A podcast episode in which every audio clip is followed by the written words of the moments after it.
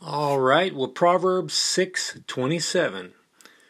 Can a man carry fire next to his chest and his clothes not be burned? Or can one walk on hot coals and his feet not be scorched?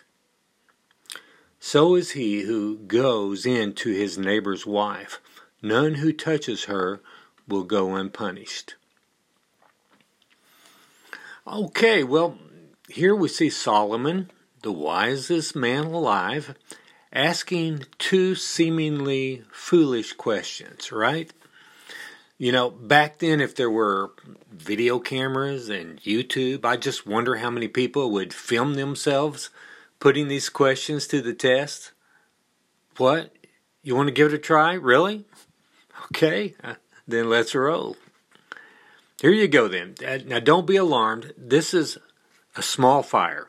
Only a single flame from this cheap lighter here. All right, then I'm bringing it toward your chest. Okay, steady. You want me to come closer? Okay, for the sake of science, then, here we go. A little closer. Whoa, oh, oh no, I think your shirt is on fire. Stop. Come back. Let me put it out. Roll over. No, no, no, your hair is on fire. Don't put it out with that. It's a container of gasoline. Ah! All right, experiment number two. Can one walk on hot coals and his feet not be scorched? What? You want to back out now? You think Solomon was being sarcastic, uh, trying to get a point across? Yeah, I think you're right. He answers both questions with his last scenario, actually. He said, So is he who goes into his neighbor's wife. None who touches her will go unpunished. So, look, if you leave your first love and you become an adulterer, you're going to be burned as sure as if you were carrying fire in your chest or as sure as if you were walking on hot coals.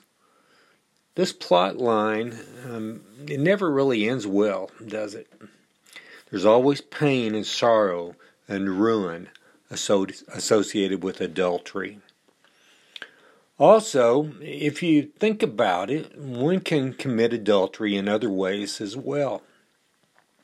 For example, a person can cheat and run around on run around on and deceive mm, their king, their president, their country, even their creator.